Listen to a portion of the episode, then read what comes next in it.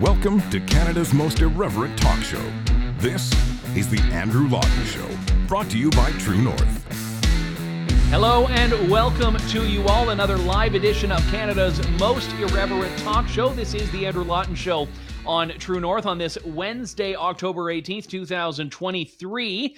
We are coming to you live in the midst of a bit of a strange standoff between Israel and Hamas. And I'm not talking about the conflict that has uh, taken several lives now, instigated by Hamas and its brutal attacks on Israeli civilians a week and a half ago, but I'm talking about this. Uh, he said, she said about who was responsible for this massive attack, an airstrike on a hospital in Gaza. Now, Targeting civilians, targeting a hospital is illegal. It is incredibly wrong morally, forgetting about norms and standards in international law.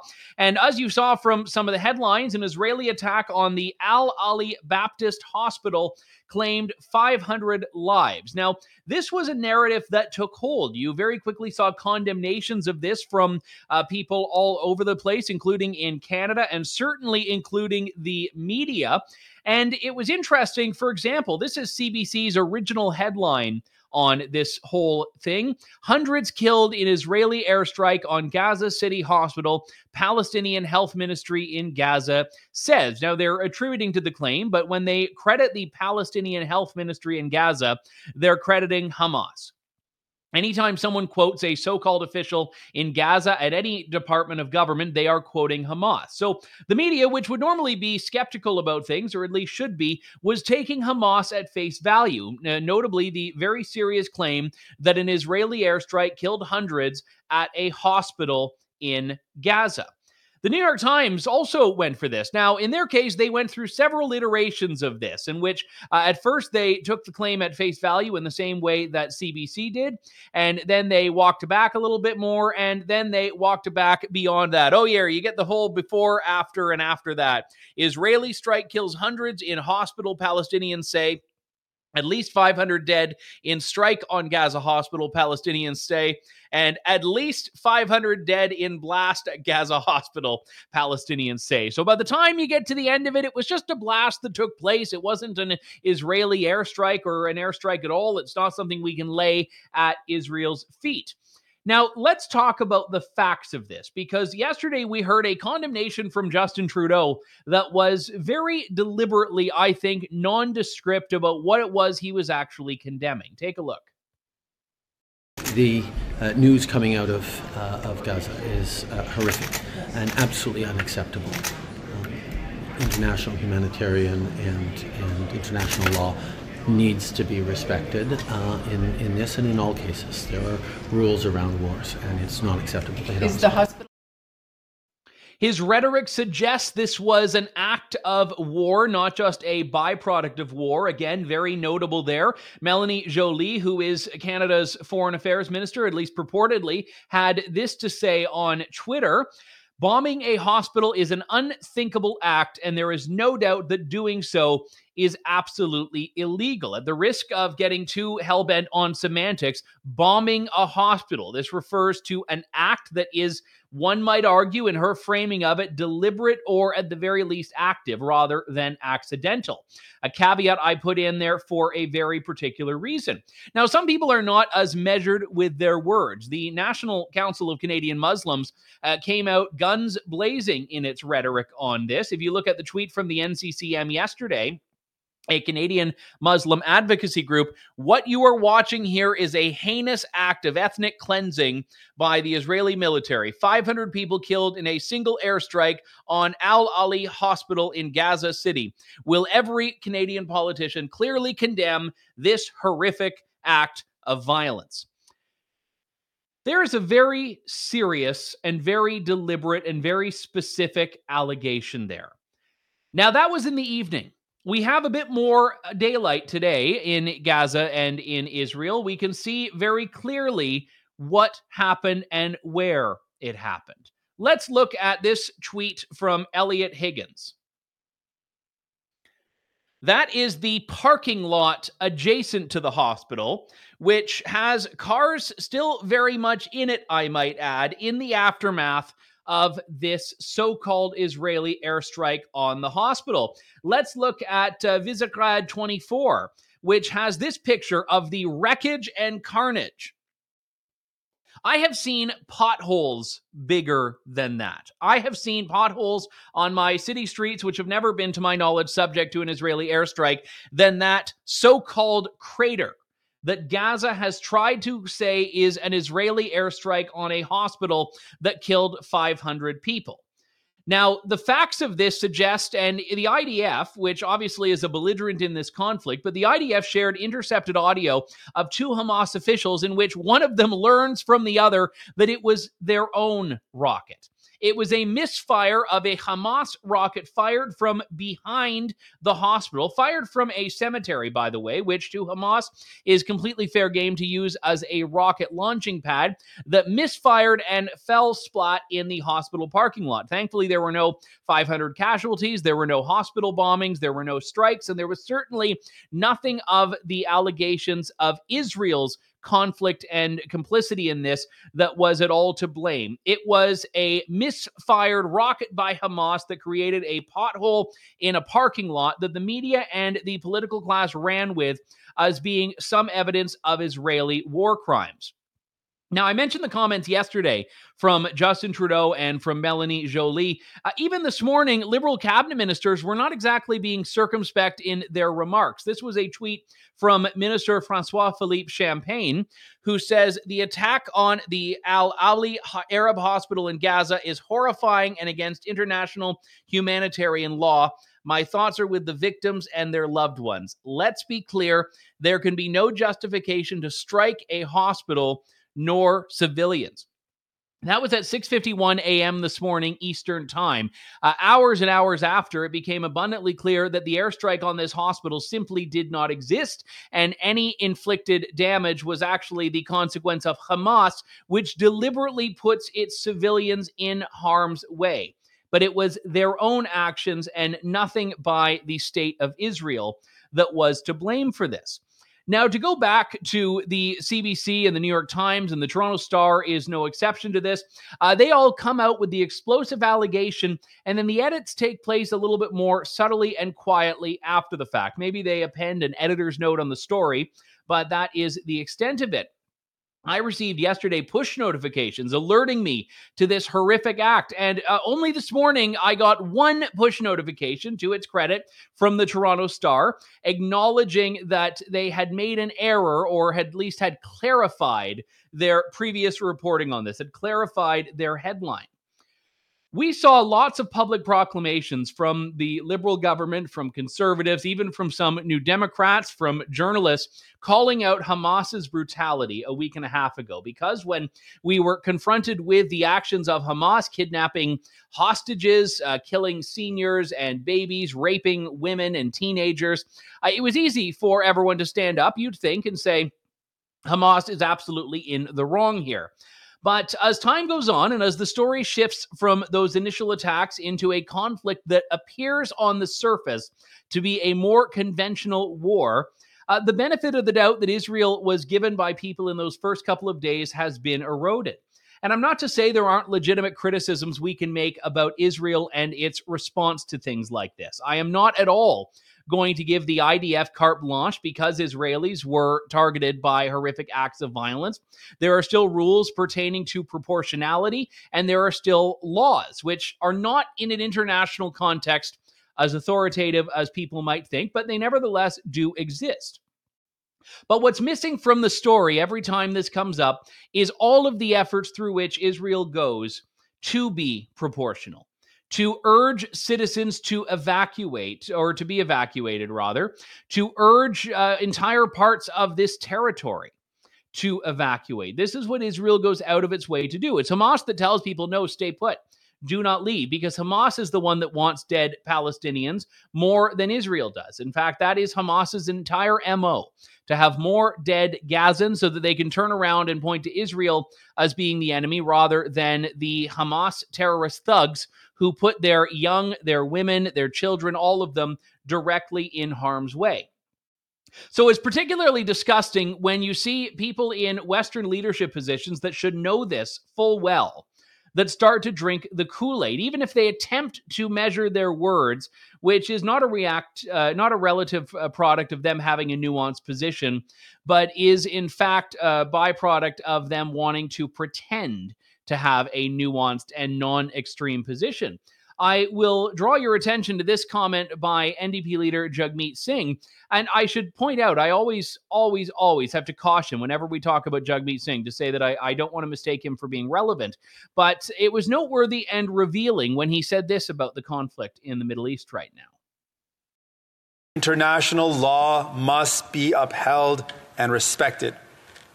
Make no mistake, collective punishment is a violation of this law. Canada must insist that all those who broke these laws are held accountable, even those nations we have called friends. Canada must call for a ceasefire to end the killing of innocent civilians in Gaza immediately. We cannot allow for the continuing dehumanization of an entire population. When we stop seeing each other as humans, when we stop believing that each life has value, this is when the seeds of genocide take hold. The seeds of genocide take hold. Now, if you lick, listen very carefully, he's not coming out and making any accusation about anyone. He's not talking about Israel. He's not talking about Gaza. He's not talking about Hamas. He's just saying generally, he's just throwing it out there. And if anyone did anything like this, then, well, that should be condemned. When he talks about collective punishment, he's uh, not actually condemning Hamas's uh, decision to collectively punish Israelis. He's condemning Israel's decision to cut off power and water supply to Gaza for a time. So he's directing his scorn towards Israel, not towards the Hamas terrorist thugs. When he talks about sowing the seeds of genocide, I'm not in his mind, but I do not believe he is talking about the attempted extermination of the Jewish people, which is a stated mandate of Hamas in its charter. They literally put in writing their goal to wage war against Jews, to take up jihad, and to annihilate the state of Israel. No, he's talking about Israel's self defense. That's what he believes is, quote, sowing the seeds of genocide. The last couple of days have showed us that uh, politicians will, when absolutely confronted with unequivocal evil, perhaps say the right thing. But when the dust settles, when the bodies cool, when the carnage is less apparent and in your face than it is in those early days, they go back to their natural resting position, which is an utter contempt for Israel and an utter disregard for the realities of the ground and for Israel's right as a nation to defend itself against a people who want it destroyed, a people who want it dead. That is not a description of the entirety of the Palestinian people. It is a description of the governing authority in Hamas, however. And the country that we see defending itself will try to save those civilians when its own so called government wants them in jeopardy.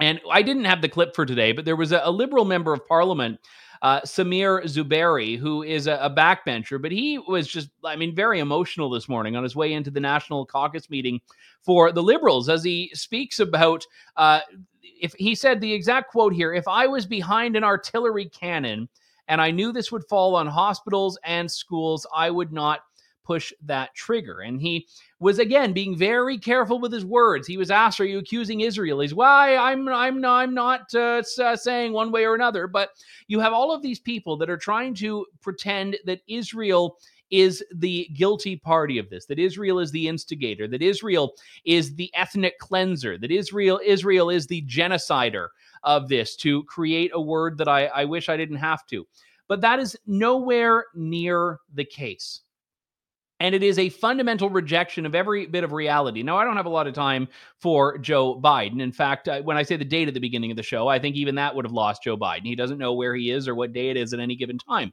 But his government has been remarkably lucid on Israel, which I think is very important. And the U.S. Uh, has come out and said, look, they've seen the intelligence, and there is no information supporting at all the idea that Israel was behind this strike. We've had unequivocal denials from the IDF, from the Israeli government. And you may say, well, they're biased. We can't take them at face value. No, but it's also going to be the case that these people are not going to say something that can be proven false by objective evidence. And if Israel wanted to destroy that hospital, it would be leveled to the ground right now. So, who do you trust more? I mean, even if you don't like Israel, who do you think has a more capable military force, Israel or Hamas? It is far more plausible that Hamas accidentally uh, misfired a rocket and blew up, you know, three square feet of a parking lot. That is a lot more easy to believe than the fact that Israel uh, tried to blow up a hospital and uh, you know couldn't manage to get you know six inches below the surface of the pavement. So uh, that is absolutely what we're seeing here. And again, this is all contextual here. I've been talking about the political and media response, where people, at least on the surface, believe they shouldn't be condemning Israel and defending those who want to annihilate Israel. But if you take a walk out to your neighborhood pro- protest, you'll find it's an entirely defensible and normal position in a lot of cities to stand up there and hold signs that celebrate death of death to the Jews and that celebrate Hamas attacks against Israel. One of these rallies took place over uh, the weekend. We saw a number of them. We also saw another one in Toronto yesterday, which my colleague Harrison Faulkner uh, took some time out to see here. And he's also covered a number of these protests. Uh, Harrison, it's uh, good to talk to you. I mean, what is the actual tone there? Because I know that we all can point to the one crazy sign at a protest and try to extrapolate from that. But these don't seem to be outliers from all of these things that I've seen. These seem to be relatively mainstream positions, these more extremist slogans and sentiments. Yeah, well, I think it's safe to say, Andrew, that there is a lot of anger at these crowds. They seem to be growing, and the tone seems to be shifting. I think when I was on the ground on the 9th, uh, that that Monday protest at Nathan Phillips Square. Uh, there was a lot of anger there, but last night was different. I mean, one of the things you heard was the people leading the protest saying that Justin Trudeau, Doug Ford, and Olivia Chow had blood on their hands for what happened at, at the Gaza hospital. Uh, and, and I think in general for their support of Israel. They also would go through the list of all world leaders in the West and saying that they have blood on their hands for what's happening to Palestinians right now in mm-hmm. Gaza. So I think you're right to point out, Andrew, that the tone is shifting at these protests. And what we saw last night in Toronto was something that we saw in, in other part in other parts all over the world yesterday. So it is something worth noting.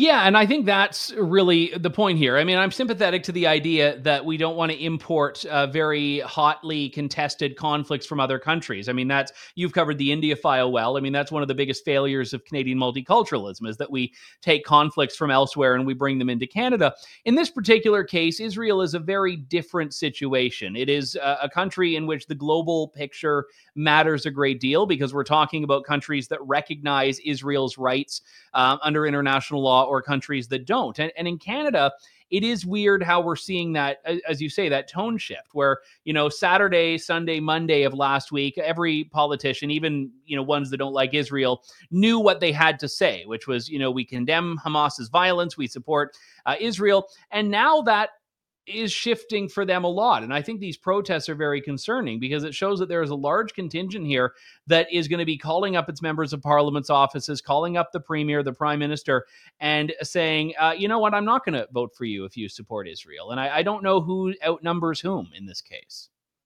Yeah, I think I think it is also worth noting that yeah, these protests are going to happen uh, to, they're going to happen again tonight. They had said publicly that they're going to be there every night as long as they can go. Um, and of course, Andrew, you know, uh, these people want to show that they have the public on their side, that they have the majority showing up to these protests. And I think whether we like it or not, protests do have that ability to uh, I, I, guess, get in the heads of local politicians. Politicians want to be on the side of the public, and I think that's what we're going to see. Uh, one one thing we did have last night that was worth mentioning, since you brought up the politician element, was you had what what was described as a local first responder wearing what looked like a lab coat, addressing the crowd last night at Bloor and Yonge um, from standing on top of scaffolding telling everyone there that they had to write to their MPs and local politicians to get them to condemn Israel for the bombing of the Gaza hospital. We're not going to get into the different elements of that, but that is what they're trying to get at. They, they were there last night in response to what happened in Gaza, and they are there trying to get politicians to condemn Israel for this. So there is a, definitely a politics element to this, of course.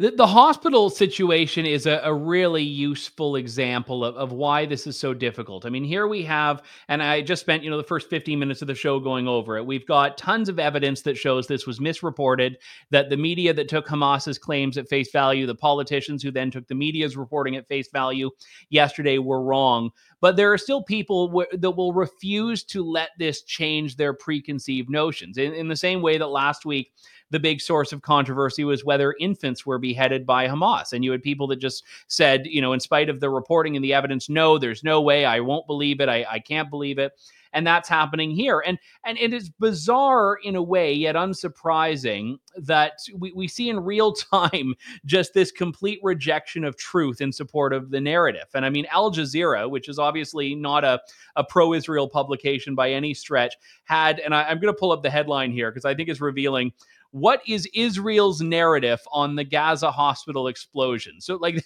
so right there, they're saying anything Israel says is just propaganda, but anything Hamas says is apparently fine. Yeah, it's it's obviously this is this is something that we didn't we it's not first time we're seeing this of course at the beginning of the Ukraine Russia war we saw things like this happening all over yeah. the place all throughout social media everybody I think would be very wise to understand that we're watching a war take place here involving belligerents who are trying to take the moral high ground for themselves. Uh, we have to be aware of what's of what's happening here and recognize that, of course, the messaging we get from either side is not going to be exactly what they want, uh, what they want to come out and what the other side wants people should be uh, should be reasonable when they look at this and recognize we're watching a war. Information that we get from the ground is never going to be exactly accurate, um, and and and that is what we're going to see here. So because of this, as they said yesterday night at the protest in Toronto. I imagine we're going to see again another protest tonight outside the Israeli consulate right at Yonge and Bloor, and likely in Mississauga as well.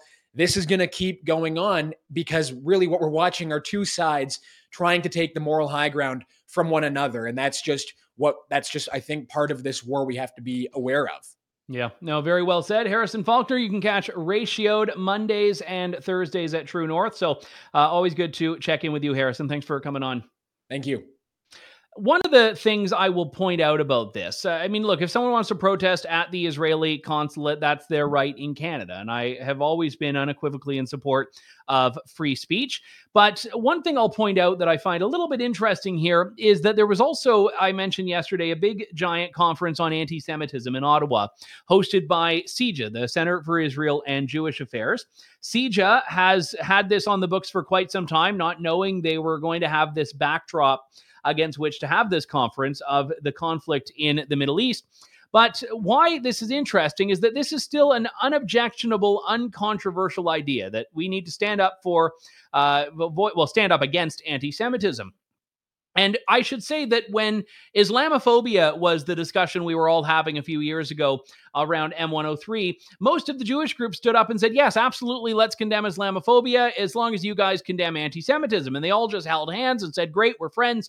And all of those voices that were standing up for the fight against Islamophobia four or five years ago have curiously been silent in the face of anti Semitism uh, that is running rampant and is always the most pervasive form of hatred in this country. And I would point out a few different aspects of this. Uh, one is that the Canadian Anti Hate Network, I believe, has so far reached day 13 of its silence in the face of these attacks. Day 13.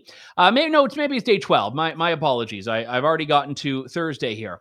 But uh, the Canadian Anti Hate Network, which gets huge amounts of money from the federal government to be the primary spokesperson and advocate against hate, founded by Bernie Farber, has had zero to say about the Israel Hamas conflict. It's had nothing to say about the nasty death to the Jews signs we see at rallies. It has had nothing to say about any of that.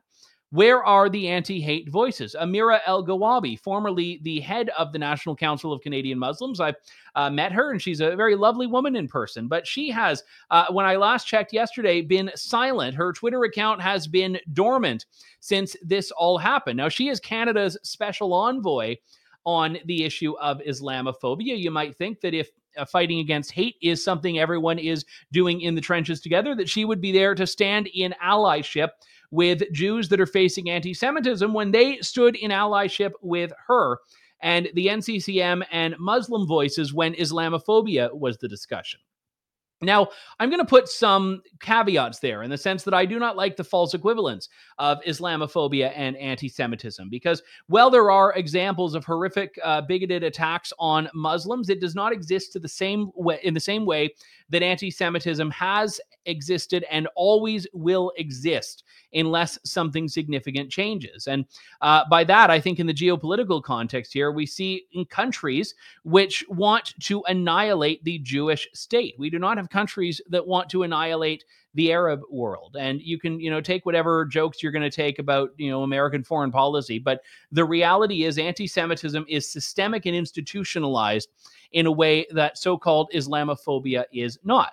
But again, if we are going to take the anti hate approach, we should condemn all hate equally. And that is not anything that's being done by the official voices against hate in Canada, people who make a great deal of money from the government in doing this.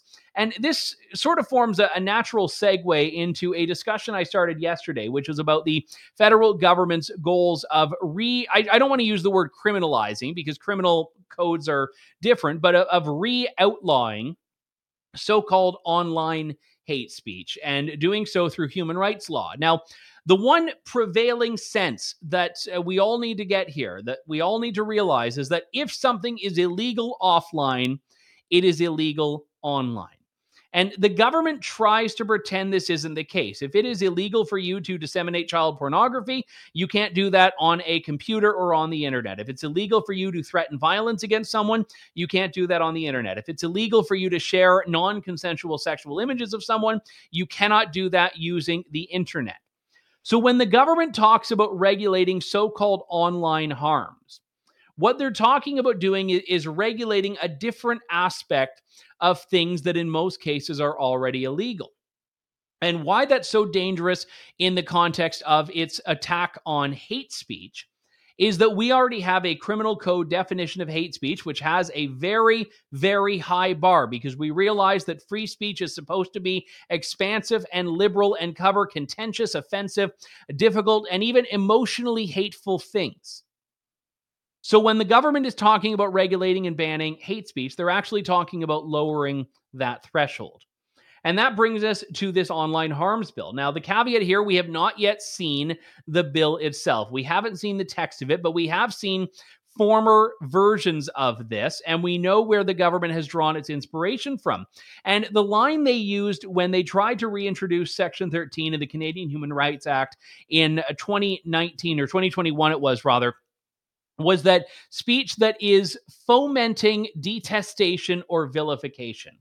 Now, they try to say this doesn't mean we're tackling uh, free speech. It doesn't mean we're censoring. It just means if your speech that's uh, doing, if you, you're purveying speech that's doing that, it's going to fall under this banner. Now, we have a bunch of history from the Canadian Human Rights Commission of going after speech that any reasonable person should look at as being worth protecting. Not because we agree with it, but because we agree with the fundamental and inalienable, we're supposed to believe anyway, principle of free speech and in the Canadian legal context and terminology, freedom of expression. So uh, let's talk about this in a bit more detail. John Carpay is the president of the Justice Center for Constitutional Freedoms and joins me now. And I should just clarify uh, for those tuning in, I am on the board of the JCCF, although that has no bearing on my decision to invite John, who I have had on the show many times before he works for me, which I guess is technically true, but not really. Uh, John, always good to talk to you. Thanks for coming on today. Glad to be with you, Andrew. So this is an example again. Put the necessary, uh, you know, caveats out of the way. We haven't yet seen the bill, but we've heard the government describe it, and we know what the government wants to do here. And for a, a civil liberties organization, you must be looking at that saying, "This is the ball game, right?" It, it, sounds like a, a, step in the wrong direction. As you pointed out just a minute ago, uh, it is already illegal to willfully promote hatred online as it is with a hard copy pamphlet, brochure, newspaper, what have you. So it, it's already a criminal offense to willfully promote hatred against a group uh, based on uh, race, religion, ancestry, ethnic origin, sexual orientation, uh, gender expression, and so on and so forth. And uh, that was upheld very narrowly by the Supreme Court of Canada. It was a 4 3 split decision. So that's already illegal. So what, what I see here is the government stepping towards uh, it's a small step towards becoming a repressive regime.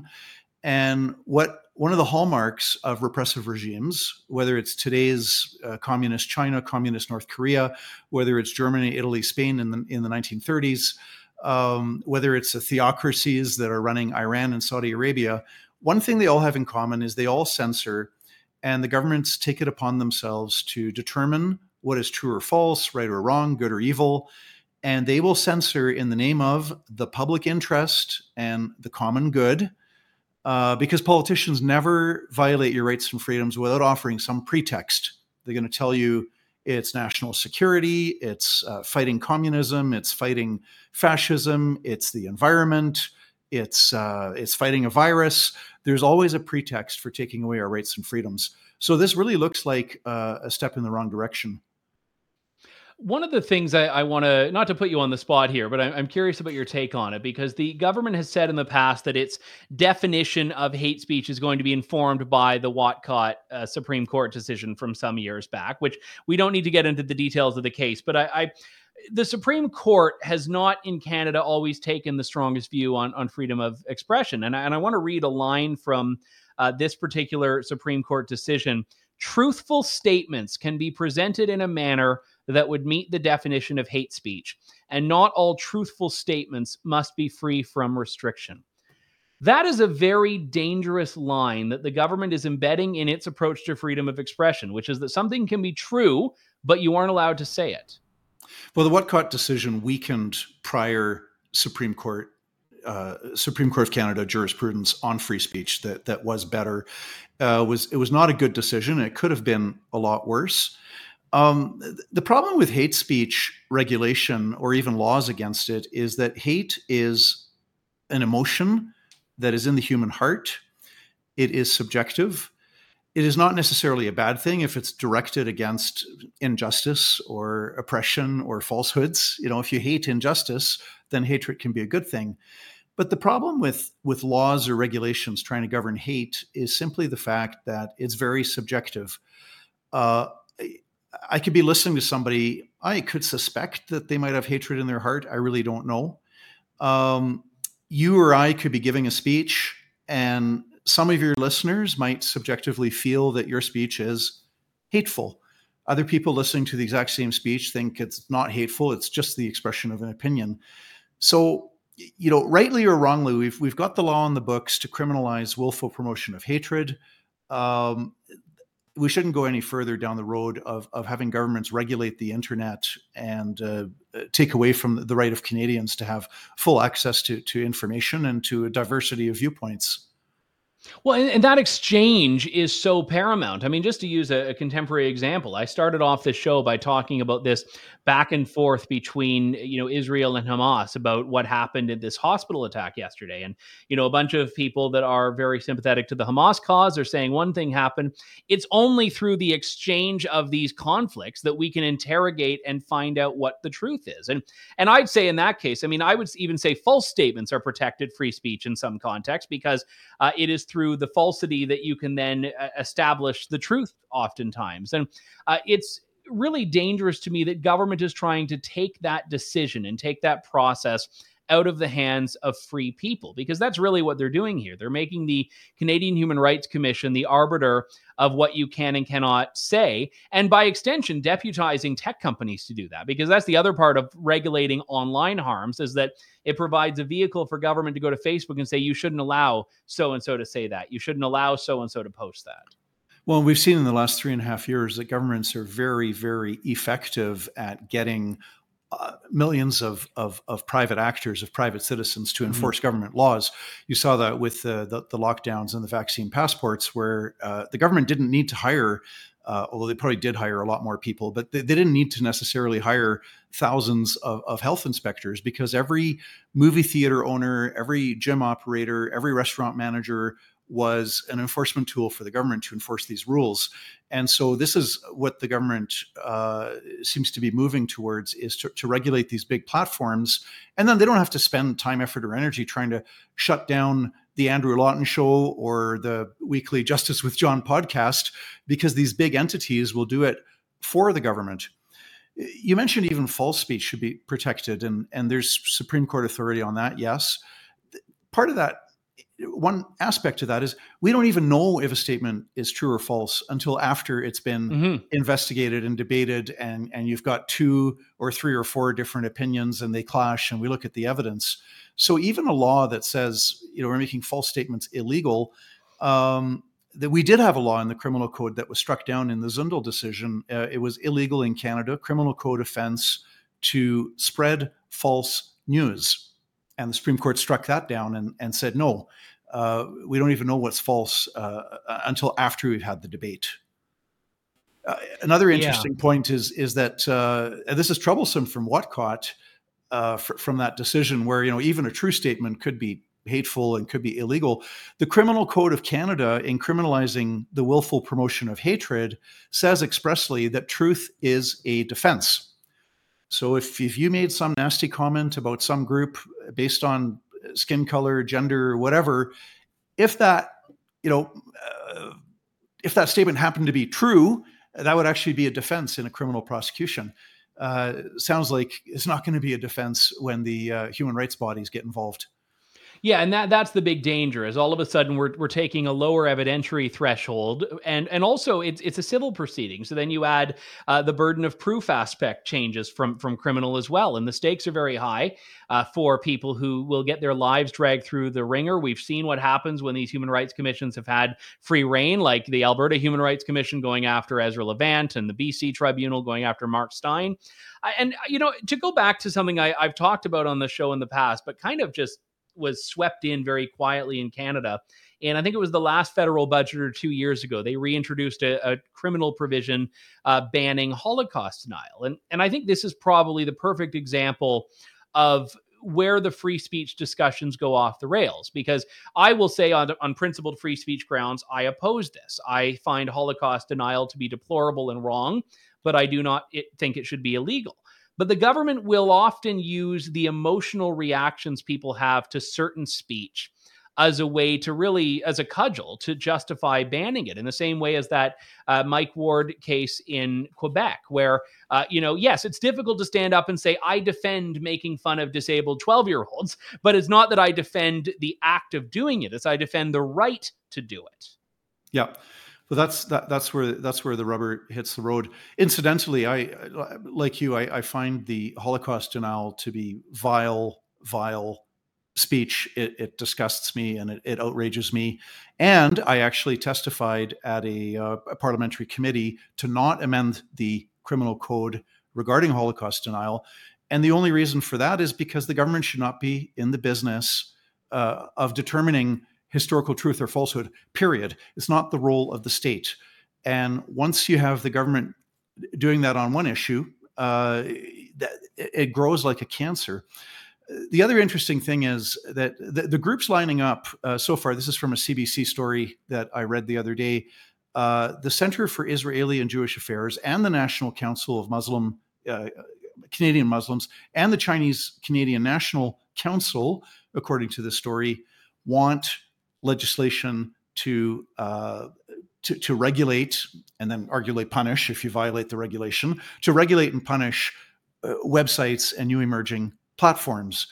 And if we go down this road, if we take any step here, the the the number of of groups lining up, what's going to happen is in, instead of just engaging in debate and and explaining, you know, based using facts and logic and evidence instead of making your case and trying to persuade people, instead of engaging in debate, you're going to see more and more groups lining up, going to government, and trying to get the government to shut up their opponents. And that's that's fascism in practice. Yeah, and that's the the other part of this is that even if you fundamentally agree, which I, I don't, and I, I, don't gather you do as well, that there should be a, a, limit to protect against hateful speech that is lower than the threshold now. The logical question is, who do you trust to be the authority to determine that. And that is where we get. I mean, this is a government, and I don't like going back to this, but this is a government that froze its political protesters' bank accounts. Like, this is not a government that I trust with the switch to censor people's opinions and to censor people's expression of those opinions. And it's it's, it's broader than that. Uh, there's there's a lot of people applaud. I remember once I, I saw a video clip. Uh, Bill Whatcott, very outspoken uh, social conservative activists who articulates his viewpoint in ways that most social conservatives don't even like it. But you know, he's got his free speech rights. I saw him get arrested and handcuffed. This is about five, six, seven, eight, nine, ten years ago. He was at the uh, University of Saskatchewan or University of Regina, I forget which, and uh, he was handing out pamphlets on on on campus and uh, critical of of homosexual behavior. And um, he was arrested and handcuffed and taken off campus in a police car and the group of students applauded. And I thought to myself, you are very short sighted. Because what if there is this massive religious revival in Canada and two thirds of Canadians are fervent, believing, devout Muslims, Christians, Orthodox Jews, whatever? Would these same students want a uh, fundamentalist religious government to have the power to censor their speech? They don't think about that, but they should.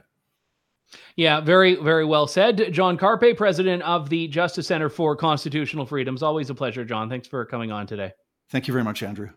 Yeah, and I, I, expect the JCCF will be out in full force on this because this is a, a fundamental free speech question. And uh, the government will do what it did when it introduced the Emergencies Act. They'll say, we're, rete- we're protecting your charter rights. We're specifically protecting freedom of expression. And all of the do gooders out there will say, oh, well, they, that, that nice man with the nice hair uh, said that they're protecting free speech. So I guess it's fine. And it, and, or the one you'll hear, which is so annoying, and I apologize if you've said this, but I don't don't actually apologize. Uh, when people say, well, there's a difference between free speech and hate speech. What is the difference? What is the difference? And where do you draw the line? I could go out on the street and uh, give, I don't know, 10 people interviews in streeters. And maybe we'll do this when we see the text of the bill and ask them if this thing is hate speech or if it's free speech. And we'll come up with whatever the list should be. And I bet everyone's going to have a different line on that. Maybe you've seen going around the internet that old uh, PETA billboard about like a list of animals, and it starts with a, a cat and a dog, and then it goes all the way to a chicken and a fish. And it says, Where do you draw the line? And one cheeky guy kind of put it between uh, horse and cow and said, Right there. But uh, the whole point is people are going to look at that and have a different line on what is meat and what is a pet, just as people are going to look at verbal expressions or written expressions and have a different line on what is free speech and what is hate speech. So, as a society, we have an obligation to have the most expansive parameters necessary so that as individuals we can decide and debate and maybe scream at each other and maybe say that position is unwelcome in civil society. But we decide that as members of a civil society. And there is a fantastic uh, piece written many years ago, I think in the 1920s, by Lord Moulton called The Domain of Manners. And the domain of manners, or it might be the realm of manners, I, I forget which one, but basically it's that a society's freedom is really assessed by how large the gap is between the things you can do legally and the things you will do morally. And the whole point is that society should have a very, very wide, wide range of things you can legally do. And then it governs itself appropriately to have a narrower view of the things you should do. And I think the uh, real magic of that is that we forget that being able to do something is not the same as being required to do it. It can be legal to deny the Holocaust while also being morally acceptable. It can be legal to do any number of things that we would just not ourselves want to do. And to give you an example of this, how many of you would commit murder today if it were not illegal? Murder is not wrong because it's illegal. It's illegal because it is wrong. And that is not to say that we shouldn't have a prohibition on murder. Absolutely. We should ban things that violate the rights and liberties of others, which is where we should draw the narrowest possible parameters of what is legal and what is illegal. That is it for me. We will be back tomorrow to close out the week here on The Andrew Lawton Show. You're listening to or watching True North. Thank you, God bless, and good day to you all. Thanks for listening to The Andrew Lawton Show. Support the program by donating to True North at www.tnc.news.